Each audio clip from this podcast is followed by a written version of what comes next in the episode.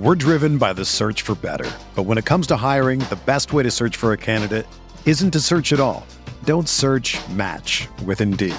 Indeed is your matching and hiring platform with over 350 million global monthly visitors, according to Indeed data, and a matching engine that helps you find quality candidates fast. Ditch the busy work. Use Indeed for scheduling, screening, and messaging so you can connect with candidates faster. Leveraging over 140 million qualifications and preferences every day, Indeed's matching engine is constantly learning from your preferences, so the more you use Indeed, the better it gets. Join more than 3.5 million businesses worldwide that use Indeed to hire great talent fast. And listeners of this show will get a $75 sponsored job credit to get your jobs more visibility at Indeed.com slash BlueWire.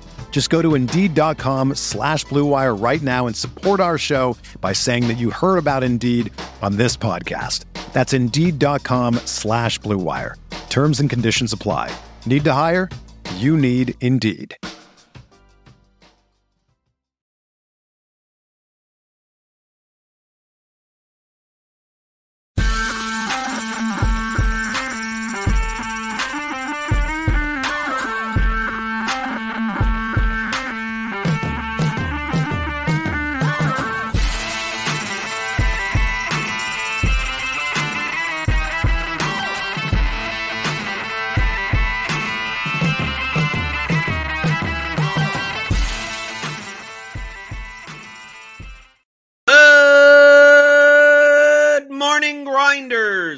Welcome to the DFS pregame show here on RotoGrinders. I'm Jordan Cooper, aka Blender Ed, Blender HD. If you want to follow me on Twitter, and it's Friday, March 17th. It's St. Patrick's Day. Does it matter? Does it even matter? I don't even care. Right? Feel free to celebrate any way you want if it matters to you. But I'll be here breaking down tomorrow's UFC 280 something. It's 286, 285, 280 something. They they number that. I don't know why they still number them. Whatever, whatever. It's a UFC pay per view tomorrow. So we going over. It's Fighting Friday. We're fighting. We're fighting with each other. Are we fighting with each other? I don't know. Not in the YouTube chat. Does Andrew Garcia, Suki Singh? Good morning. Defik, Daniel Hutchings.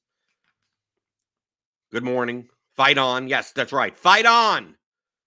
Hit the hit the thumbs up button. You know how much I like the the thumb the thummy thumbs. Smash the thummy thumbs. It's Fighting Friday. Remember tomorrow. It's an early. It's early. Uh, it's an early slate for for us here in the United States. They're in uh they're in England, so it's a 1 p.m. Eastern slate. The the the early prelims at 1 p.m. Eastern, then 3 p.m. for the the regular prelims, and then 5 p.m. Eastern. So you'll be out. You'll be out of there by 7:30 ish. Eastern. So pretty decent. Pretty. I, I, like that. Right. Soccer in the morning. I got soccer, and with the the, the time shift, right? Because the I don't think UK does daylight savings time for another like week or two. So it's like 11 a.m. for the for the Premier League like, and then 1 p.m. for the the UFC cards. So there's not much. There's there's not much time in between. So that's pretty good for me. But it's Fighting Friday. UFC 286, two, I think it's 286. I don't know. Something like that. Uh 15 fights. 15 fights. And you know what we do on this show? We don't necessarily break down the fights in and of themselves. If you want that, you listen to the Ground and Pound podcast with uh with Mike Brown, with uh Liam Heslin. Uh that's in our premium section. So subscribe to RotoGrinders Combo Premium. Right? You get NBA, you get MMA, you get soccer, you get PGA, you get and you get college basketball, right? MLB will be back, right? In less than two weeks. You get that also. You get all the projections, you get all the ownership, you get all the premium content, you get lineup HQ, full access, build your lineups, do whatever you want.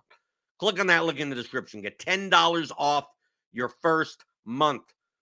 But what we do here, we talk about the DFS strategy of an MMA slate and the two main contexts, the contextual variables that we need to understand on every UFC slate is the size of the slate and the spread of the fights, okay? So we're trying to we're trying to figure out what is more likely or less likely to ha- what the nut lineup will look like. And it's based around those two main contextual variables. The size of the slate and the spread of the fights. Okay, so the size of the slate is 15 fights. There's a large there's a large slate. Right? Sometimes we have 10 fight cards. Sometimes we have 12, 11, sometimes 13, 14, 15. 15 is a lot of fights. which means there are 30 fighters to choose from, which means there's a lot more uh, combinations available uh, to to make the nut lineup. Let me reload this a bit. So when there's a lot more fighters, there's a lot more opportunities for fighters to put up ceiling scores, to have finishes, have a lot of a lot of ground and pound and takedowns and everything like that. So your your aim, I mean, it sounds kind of straightforward you're always aiming for like the highest score you could possibly get, right? But you're aiming primarily for ceiling for for all of your fighters. Okay, so you know, picking uh, you know, it's quite possible that you know Joanne Wood at 8600 beats Luana Carolina and scores 84 points. That's not to. That's probably not to be good enough for the nut lineup. Doesn't mean doesn't mean you catch. You could catch with that. Can you win a small field GPP with that? Maybe. So you're primarily aiming less on win equity and more on ceiling equity. Can this fight either score a lot of points from grappling on DraftKings, especially, or can we get early finishes? Can we get some knockouts, knockdowns, stuff like that? So that's what we're primarily aiming for. And this is the main reason why, like a guy like Marvin Vettori at 9,100 is going to be lower owned, right? Because at 9,100, I mean, his, his inside the distance line is like plus 340 or something. Not much of a finisher. Can he, he has some wrestling. He'll probably he'll probably be uh, dominant on the feet even against Roman Dolidze, right? Maybe not that high of a ceiling.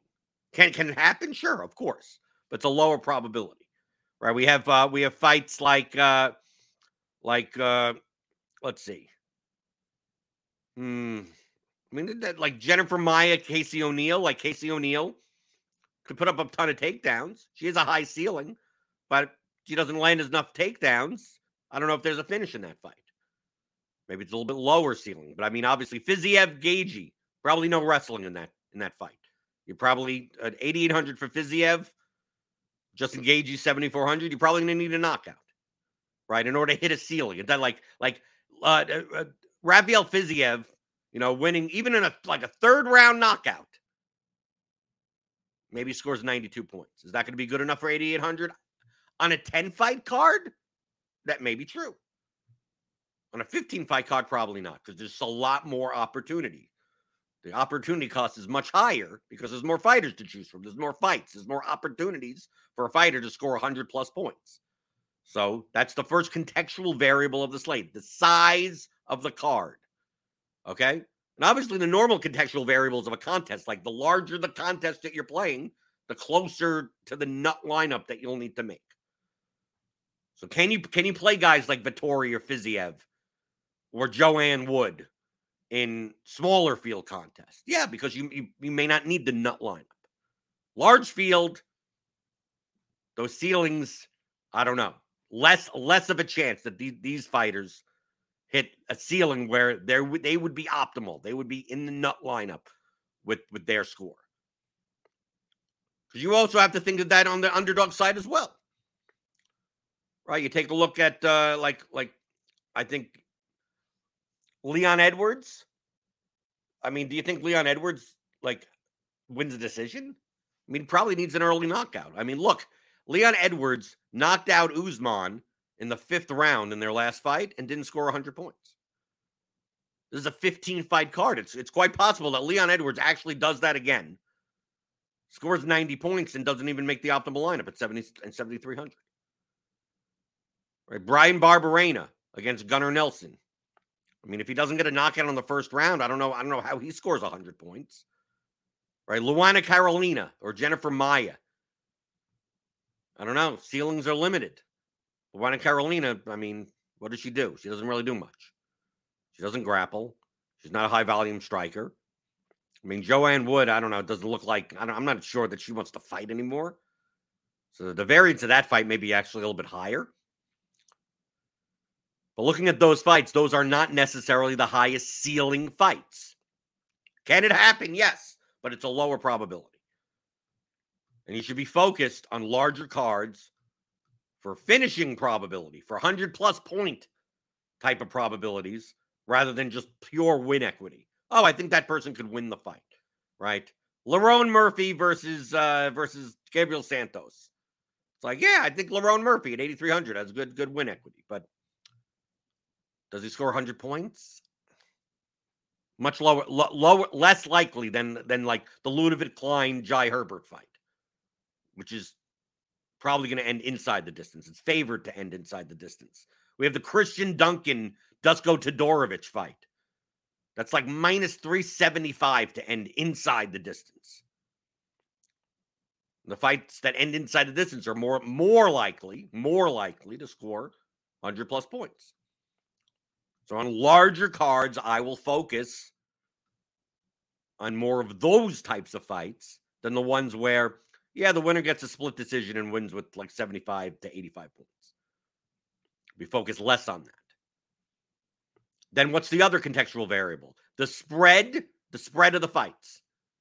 Because that'll determine the likelihood, the probability. Doesn't mean it's guaranteed. These are all probabilities. More likely, less likely. Not will happen, won't happen. The spread of the fights will determine how more or less likely the nut lineup is closer to using most, if not all, of the salary. So 50K, 49.9, 49.5, 49.8. There are some slates where it's less, it's in, in all cases, it's more likely that a lineup that uses most of the salary is the nut lineup. But as as you go down in salary, you also go down in duplication. You also go down in ownership. Less people are playing lineups that leave 1200 on the table. That leave 700 on the table. It goes down exponentially. So on cards where the spreads of the fights are smaller, it's more likely that a lineup that leaves money on the table can be the nut lineup. And when the spreads of the fight are wider, it's more likely that the nut lineup uses most of the salary. Why is that the case? Well, I mean, if we take a look at the odds here, it's like, well, in order for you to leave salary on the table and the lineup to be the nut lineup, you need to get six winners and they need to pretty much be the six highest scores. So, in order to get six winners, like in any lineup that you make, you're going to have to play at least one underdog. Okay, you're you're forced to do that, right? And with the 50k salary. So in order to leave a thousand on the table, you're going to have to play at minimum two underdogs, and most probably three or even four underdogs. They could they could be slight underdogs, but I mean, for the most part, you're going to be playing two, three, four underdogs, and then leaving a thousand on the table. Well, how likely are the underdogs to win? Well, when the spreads are close, the underdogs, it's it's a lot of pick 'em fights. DraftKings has the salaries just in the range of what the money line is, but sometimes, like the most expensive fighter is only a minus 250 favorite. Sometimes the most expensive fighter is a minus 850 favorite. Sometimes on this slate, we have Jack Shore, minus 490, Juliana Miller, minus 440, Jake Hadley, minus 380, Gunnar Nelson, minus 360. Right. So we got a eight to one fighter we got two four to one fighters. We got two three to one fighters. And then we got one, two, three, four, five, five other fighters down to 8,700 that are more than a two to one favorite. We've seen cards where the, the biggest favorite is only minus 250 and still priced at like 9,400, 9,500. On those cards, it's much more likely that, you know, the, the matchups are closer. On a card like this, then typically they're pay per view cards. The spreads of the fights are typically are wider, which means it's less likely that we'll see multiple underdogs winning, and then on top of that, winning and also being part top six scorers. So it's not just like, oh, we got oh four underdogs win, but Jennifer Maia wins and it gets scores 62 points.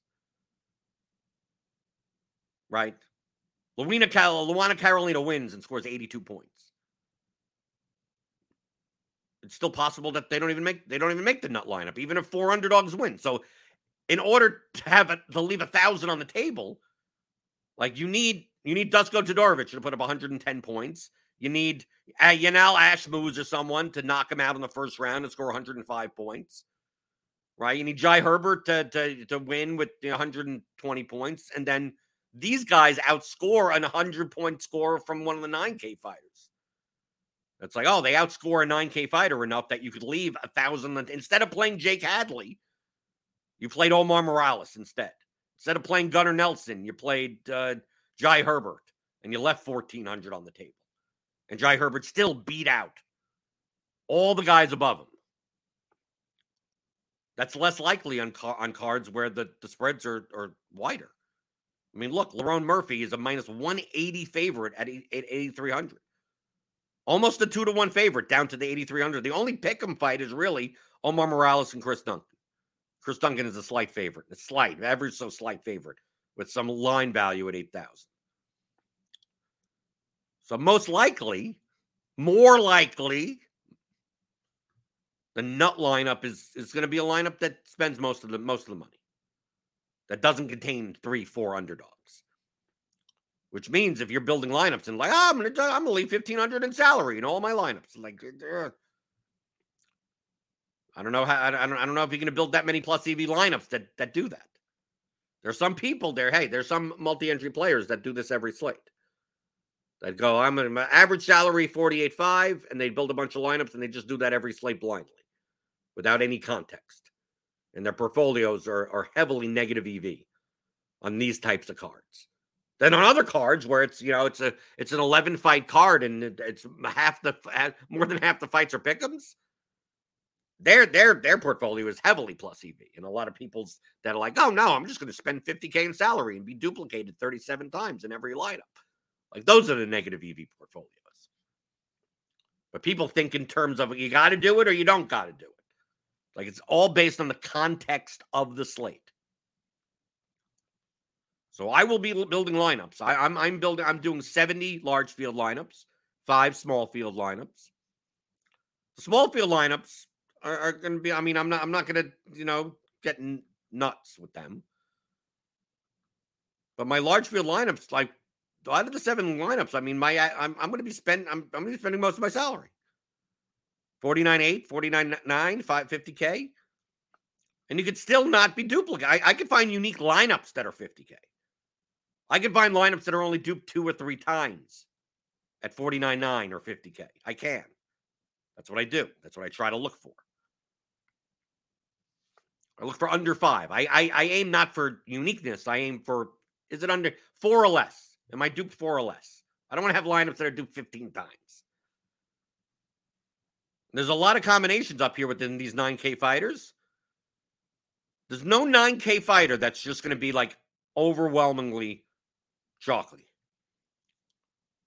We have here, I mean, Usman Edwards. I mean, that that fight's going to be chalky. Usman's going to be chalky at 8,900, especially with his wrestling, with his grappling and wrestling. Five rounds of it, most likely not get, most likely not going to get a finish. He's only plus 330 inside the distance, but he could score 130 points, no problem just on just on grappling. He's going to be popular. Then Christian Duncan has, has the best inside the distance line, and he's only 8,700. But of course, that fight, that that Dusko Tunkin fight, I mean, that probably ends in the first round. Whoever loses that fight doesn't score well, right? Obviously. So I think Christian Duncan is going to be decently popular. I think uh, Ludovit Klein at plus 110 inside the distance, he'll be decently popular. But I mean, nothing stands out that much. I mean, in the 9K range, Mokaev is 9,700. He's a minus 850 favorite with a minus 130 inside the distance, and he's a chain wrestler, which means he's, he's great. His floor and ceiling combination is, is the best on the slate. But at 9,700, especially when there's like a lot of these dogs are, I mean, they're, they're, they're, they're not very good to win. It's hard to build lineups with a $9,700 fighter and still find six winners in your lineup. So it's not like he's going to be exorbitantly owned. I have him at 28% owned. Then Shore, Miller, Hadley, Nelson, like all the all these low 20s. I don't know if any any individual one stands out. I don't think people will just be like, "Oh, I got to play Gunnar Nelson," or "I got to play Jake Hadley or Miller." Sure, I think it'll be spread around 20%. So how many combinations are? I mean, you could do Shore Miller, you could do Shore Hadley, you could do Shore Nelson, you could do Miller Hadley, Miller Nelson, Hadley Nelson. You could do you could have you could Mokaev with any any of them. You could use one of them and then also play, you know, then you have like Sam Patterson, probably in the low 20s as well at 9K. Then you get in like the mid range, and it's like I think Casey O'Neill is going to get decent ownership. She'll be around 30% owned. Klein will be close to that. But then like Murphy, will be in the low 20s. Chris Duncan will be in the low 20s. Like there's there's not there's not going to be many fighters that are just like overwhelmingly owned, which means that there's going to be a lot more combinations available that'll be less duplicated. As long as you avoid the the the, the primary duplicated type of type of uh, lineup constructions. On the underdog side, I would say we're, we're going to get obviously some name value ownership on Justin Gaethje at 7,400. We're going to get Leon Edwards, main event underdog, who is the champion, right? Even though he's an underdog. I think Roman Dolidze at 7,100 is going to be way overowned, right? To me, the, the oh, overowned and underowned, as, as, as of my figures right now, I think the overowned fighters right now, I think Usman is overowned at 42%. That doesn't mean that doesn't mean he's you can't play him.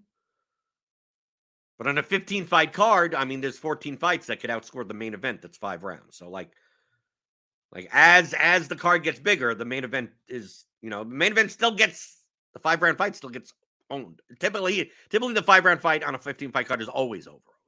Just always. So if you build your Usman lineups, build build that within mind. That you have to find leverage leverage elsewhere. So I have Usman is overowned.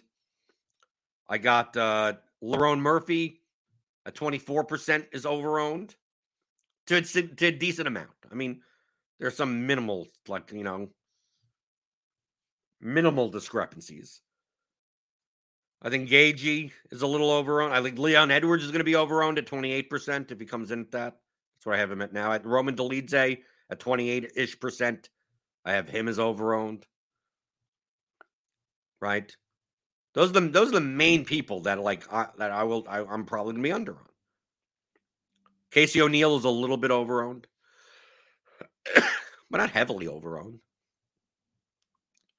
I think it's Usman, over the overown stuff is kind of like Usman and Murphy, Gaethje, Edwards, Dolidze. But out of all these overowned people, I, I mean, I don't mind playing Usman. I like avoiding the chalky underdogs.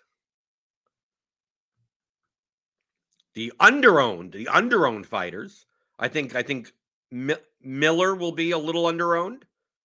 Typically, typically a ninety four hundred dollar female fighter doesn't get as much ownership as they should. I have her at 22%. I've Hadley a little little underowned at like 22%. If he comes in at 22%, a little, just a little underowned. I got F- F- Fiziev against Gaethje, a little underowned. Christian Duncan's about the same. Christian Duncan, I mean, only because he's minus 135 inside the distance. I have him at 32. He probably, probably should be around there. I got Ludovit Klein at plus 110. He probably probably should be 30. I have him at 28. But but the underowned plays more is more in the lower range. Like I have Omar Morales is underowned. Because I mean, because Chris Duncan, because of the line flippage, I think Chris Duncan may be twice as owned or almost twice as owned as Omar Morales. So I think Omar Morales is a good leverage play. You just have to understand with Omar Morales that, like, if he doesn't knock him out, like, you're getting no points. We're driven by the search for better. But when it comes to hiring, the best way to search for a candidate isn't to search at all. Don't search match with Indeed. Indeed is your matching and hiring platform with over 350 million global monthly visitors, according to Indeed data, and a matching engine that helps you find quality candidates fast. Ditch the busy work. Use Indeed for scheduling, screening, and messaging so you can connect with candidates faster. Leveraging over 140 million qualifications and preferences every day, Indeed's matching engine is constantly learning from your preferences So the more you use Indeed, the better it gets. Join more than 3.5 million businesses worldwide that use Indeed to hire great talent fast. And listeners of this show will get a $75 sponsored job credit to get your jobs more visibility at Indeed.com slash BlueWire. Just go to Indeed.com slash BlueWire right now and support our show by saying that you heard about Indeed on this podcast. That's Indeed.com slash BlueWire. Terms and conditions apply. Need to hire? You need Indeed. Okay, well, Morales has like no volume. He doesn't wrestle and he has no volume. Okay, so just be aware of that. You're playing a guy that has that will will win with one punch. That's it. If he doesn't get that one punch and knock him out, like don't don't expect him to even win a decision. But for his line, for his plus 190 inside the distance line at 18% owned, I have him as under owned. I have Dusko Todorovic as under owned against Christian Duncan. Todorovic also understand that, that can wrestle. He has no chin, dude. This guy just leaves his hands down and he and he, he barely gets his head off the center line. He's waiting to be knocked out. I mean, to me, the the fight to target for 100 plus points is the Duncan, the Christian Duncan Dusko Todorovic fight. But I think Todorovic has like Christian Duncan has like the first round knockout upside. But Todorovic could wrestle. Christian Duncan has horrible takedown defense. And he's a newcomer. I mean, like it's like, okay, and these these these UFC debutantes that are favored are a lot of times, you know, people overvalue them. Or they or they look at the the the, the guy that they're facing and go, that guy sucks. It's like, well, Dusko Todorovic has faced actual UFC caliber fighters, while Christian Duncan hasn't. So Todorovic, Todorovic can take him down ground and pound, something like that. So Todorovic has a hundred plus point upside, but he also could get knocked out in 17 seconds. But I have him as underowned. I also have Yanal Ashmoz. He's a UFC newcomer. He's facing Sam Patterson. They're both they're both making their first their, their debut. I have him as underowned. I have him at 16%. And also he has he has wrestling upside also. He's gonna he's gonna almost have to have he's Yanal Ashmoz is to have to wrestle with the discrepancy of height and and reach. Like Sam Patterson has is to be like a half a foot taller than him, and like have nearly a foot reach advantage. I think ten inches. I think Sam Patterson is six foot three, and Ashmoz is five foot nine, and this is at one fifty five. So like Sam Patterson is just his frame is ridiculous for one fifty five and a 10 inch reach. So, like, dude, Ashmoz is not going to do anything like from distance at range. He's going to have to get on the inside, and then he tries to get on the inside, and maybe he gets knocked out. I think that's I think that's a good fight to target as well. The Patterson Ashmoz fight. I mean, you can see this from just from the inside the distance lines. I mean, like I'm not I'm not saying anything. Like I'm not coming up with hot takes out of out of nowhere. So those, I mean, I think the Klein Herbert fight overall is a little underowned. So like i I'll be focused on Patterson, Ashmoz, Todorovic, Duncan, Christian Duncan, Todorovic, Klein Herbert. Just understand with the Klein Herbert stuff, like you got one round for both fighters. Like these aren't really wrestlers. I guess Klein can take Herbert down. Like Ludovit Klein really isn't a, a wrestler. So like Ludovit Klein and Jai Herbert, it's like outside of the first round, probably neither fight neither fighter hits 100. Patterson Ashmoz, I mean, I think Patterson probably first you need first round, and Ashmoz maybe not because he's 7,200. I think the the Fiziev Gaethje fight is going to be overowned, but I wouldn't mind playing playing Fiziev for for leverage because I think Gaethje is going to be overowned just by based on name value. The thing about the Roman Dolidze ownership is like, oh, Roman Dolidze maybe 30% owned at 7,100. But I don't even know. I don't even think like, oh, well, the leverage thing is to play Vettori at 9,100 against him. I mean, I I just rather play another 9K fighter. I just think I just think but the other fighters have so much more upside than Vettori. And Roman Dolidze, I don't rate out to be that great of a fighter. I think I think uh, some of the, the recent finishes he's just been lucky to get in certain positions. And this is a this is a step up in competition. Roman Dolidze, I mean, he faced Jack Hermansson last fight. Hermansson won the first round easily. And then Hermansson got Dolidze down and Dolidze reversed and then got the, you know, the weird the weird cat slicer, whatever tie. He got some weird position, then then hammered him to death. I don't think that happens against Vettori. I mean, I think this is. I mean, Hermansson is a decent fighter, but I mean, if it wasn't for an opportunist position that Dolidze was in, I mean, he would have lost that fight. So, like, Vettori's even better than Hermansson. But he's plus 335 inside the distance because we, we've seen Dolidze just out of the blue. You know, he get a knockout. He could something we it seems like something weird happens in half their half of his fights. But that's kind of what I'm looking at. I may be under on, on Casey O'Neill because her finishing upside is lower. But I mean, she could rack up takedowns. But I, I think Jennifer Maia is a good fighter. I mean, Casey O'Neill's young. Jennifer Maia has fought for the title. She's won. She, she's won a round against Valentina Shevchenko. I don't. I don't necessarily think that you know Jennifer Maia is actually pretty good on the ground. She's not like an offensive. She's not an offensive grappler, but I mean Jennifer Maia could reverse Casey O'Neill and submit her.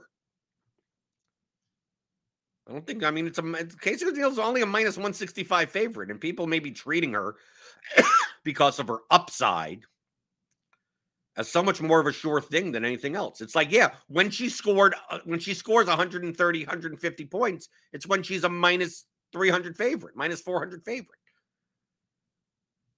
I mean, she's only 62%, 62% implied probability, minus 165. She could lose the fight. Do you play her in cash games? Yeah, okay, I can see that. Yeah, okay.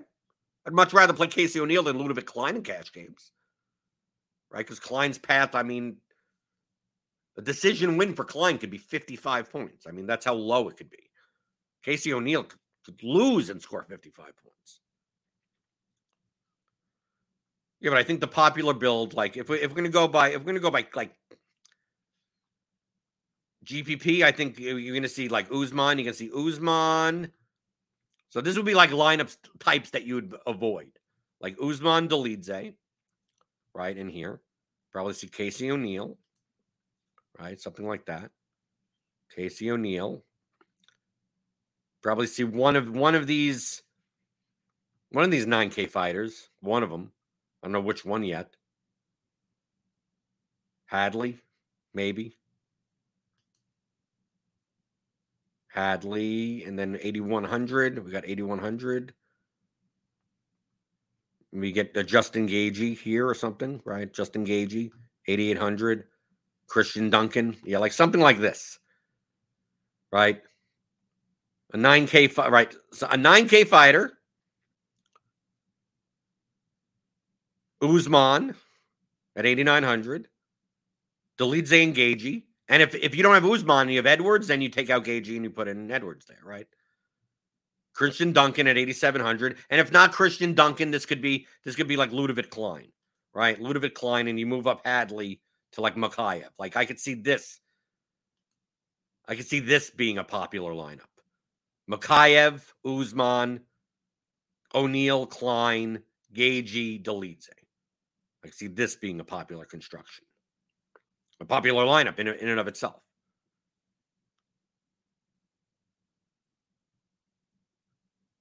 And if you don't play Gaethje here, you, and you have and you don't play Usman, right, then you have Edwards in that spot, right? So these would the would, would be what the Edwards kind of lineups look like. Edwards, Dolidze, O'Neill, Mokaev, Klein, Sam Patterson, or something. Gunnar Nelson, or you know, instead of Mokaev, you have two. You could play two of these people, right? You could play you can play Shore and Nelson, right? Something like this. You may see a bunch of lineups that look like this with two 9K fighters with no Usman and then Edwards in that lineup. These are the lineups that I in GPPs that I would be avoiding. But these are the lineups that you cross out. Highly duplicated lineups. But you could build plenty of lineups. I mean, I think combination wise, I'd group out. I mean, like the groups aren't that dramatic because like there's nothing that's like insanely owned. I think maybe I maybe I group out no more than two of Gaethje Edwards Dolidze. Eh? But I mean, I still still think you can make decent lineups that have weird combinations up top. I think the the the, the highest the highest R combination is going to be Usman Dolidze. Usman Dolidze or like Mokaev Edwards. Right? In order to play $9700 Mokaev, you probably you probably you're going to jam in like the main event underdog. So maybe maybe you avoid some of those combinations. Mokaev Edwards and Usman Dolidze. Or even Usman Gaethje. Or you do something like Usman Gaethje Edwards Dolidze and just say max two. Even then, I then I would me personally, I do max one. I'd like I don't want any. I don't even want that. I want to make sure I'll be even less duplicated. But you can probably find combinations, not as many that are going to be under five, even with two of those guys. On the lower end, I mean, truthfully, I don't know how much Barberena, Gordon, Hardy, Amirkhani, or Filho I'll have. I mean, I'm just they have to win and they also have to score well. I mean, they're inside the distance lines are just just awful. Like Makwan and Amirkhani could could win with the submission in the first round against like Jack Shore, I guess, in theory. Outside of the first round, I think Makwan is just the what what he do, he doesn't he does he doesn't strike much, and I mean Jack Shore is a better wrestler than than Mac, Amirkhani. So like, what's going to happen when he gets gassed? Which Makwan gets gassed all the time. So it's like he's like first round submission or bust guy. Filho's plus 900. I mean, come on. Because it's not just winning. Like, like it's a 15 fight card. Maybe Jafel Filho wins a decision and scores 68 points. Like, I don't know if that does it. I, I don't. Uh, great. Helps me cash more. I don't know if it hits the nut lineup. Malcolm Gordon plus 740. Veronica Hardy plus 750. I mean, these are very low probability outcomes. Barberena, maybe. Barberena could come out and brawl against Gunnar Nelson. I don't think Gunnar Nelson is that good. I mean, Gunnar Nelson will spam takedowns like and that, and Barberena has no problem getting taken down. Like that. That's why the line is the way it is. But if Barberena doesn't get taken down, I mean, Barberena on his feet, why not? Maybe, maybe I take maybe I take a shot on Bryan Barberena, but it's quite possible I may may not have any Gordon Hardy, Amirkhani, or Filho. It feels like Gordon should be more better than plus 740. It feels like it should be, but I mean, I think I think Hadley knocks him out. I mean, I think Hadley has him covered everywhere. But Malcolm Gordon, he could pull out something. So I'm just not going to be building that many lineups with like low, these low price fighters. I'm, I think I'm going to have plenty of Todorovic, Ash, and and Ashmoos, Ashmaz, Ash, whatever. Those are going to be the two underdogs I have more of. And then in smaller field stuff, Luana Carolina against uh, Joanne Wood. I don't think Carolina puts up 100 points. So I think for large field contest, she may not be as valuable. But in small field stuff, I think she I I think I think Luana Carolina could could could finish Joanne Wood. If Joanne Wood, I mean, this could be her last fight. I mean, without her saying that this is her retirement fight. This could be her retirement fight. We all know, we've all seen what happens in people's retirement fights. Anytime, this is the heuristic, right? Anytime someone says, This is my retirement fight, you take the other person. You take the other person because they typically it typically ends bad for the guy or the person that the fighter that's retiring. Joanne Wood does not look good. Luana Carolina isn't good either, but I mean, I think this this fight is such so much more high variance. I'll take the shot on the seventy six hundred dollar fighter, right? And I think I'll play a bunch of Omar Morales, although you know you're going to get that situation. Remember with William Knight a couple of weeks ago, Omar Morales will just He's just going to wait. You're going to be sitting there. You're going to be screaming at the TV for a minute and a half, going, "Are you going to do anything?" He's a he's a counterpuncher, so like he has to. He's going to wait for one good punch, and that's it. He's not. He's going to get. He's going to have a 36 significant strikes in a decision, and he'll probably lose because of volume. So just understand that if you're going to play that fight. Anything else? Any questions in the YouTube chat? I mean, this is this is this is all I this is all I do. Break down the, you know, ownership versus the betting lines versus you know, the projections and ceilings. Who's under owned? Who's over owned? What is the nut lineup more or less likely to look like? Based on the contextual variables of the slate. And then you get the lineup constructions that you should avoid and the lineup constructions that you should look to, to, to go towards. So on this slate, 15 fight card with a lot of large spread fights. For large field GPP, you're probably building lineups that are closer to 50K.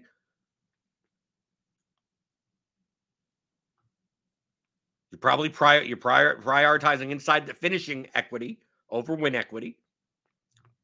And you're trying to avoid the popular combinations of like Mokaev, Usman, Dolidze, Leon Edwards, Casey O'Neill, Justin Gaethje. Like if if you if if you have like three or four of the guys that I just mentioned in your lineup, you or even three. If you have three, if you have two, if you have three of those, probably not. Christian Duncan's probably you could throw that in there as well.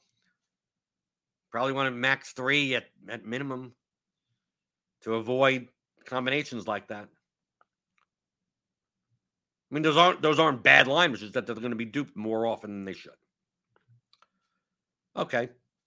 Hit the thumbs up button on your way out the door. The thummy thumbs, the thummy thumbs. Hit the thummy thumbs. Smash them. Subscribe to the channel if you're not already subscribed. Hit the notification bell to know when we go live. Send in your questions about DFS strategy, especially the MLB ones. We'll be starting our MLB primer this coming Monday. So it'll be Monday through opening day. We'll just be going through you know, one of MLB DFS 101. Not maybe not 201, uh, not 101. How many points do you get for a single? We're not going to go over that stuff, right? So maybe a two, uh, MLB DFS 201 type of class. So send in your questions. Questions at theoryofdfs.com, especially if you have those MLB DFS related questions and I will be answering them. Obviously, I'll be answering any other DFS strategy questions or MLB questions even once the season starts, right? We'll have six months MLB, right? Within six weeks of the MLB season started, we'll be like, oh, when is this over? Right? That's what it always is. It's exciting in the beginning. Then by the time you get to July, it's like, when is this ever going to end? Okay, that's normal. That's normal for MLB. So I'll be covering that starting next week. James will be on on Mondays. We'll we'll, we'll start that with with uh, with James with uh, Mondays with McCool and go throughout the week until leading up to opening day. And of course, then we can start getting preemptions of the the pregame show where I'm on Grinders Live with Dean because we'll have some Wednesdays and Thursdays that have like afternoon slates, like noon, one eight, one p.m. type slates. And we'll talk and we'll actually break down some some actual MLB slates early in the morning. That's what I do here. I help you guys right? You help me by hitting that thumbs up button. So hit the thummy thumbs on your way out the door. Have a good UFC 286. Is it 286? I think it's 286. I think it's I think it's 286. We'll have a good card. I'll be back next week answering your DFS strategy questions like I always do here, Monday through Friday, 11 o'clock Eastern, on the DFS pregame show on rotogrinders.com.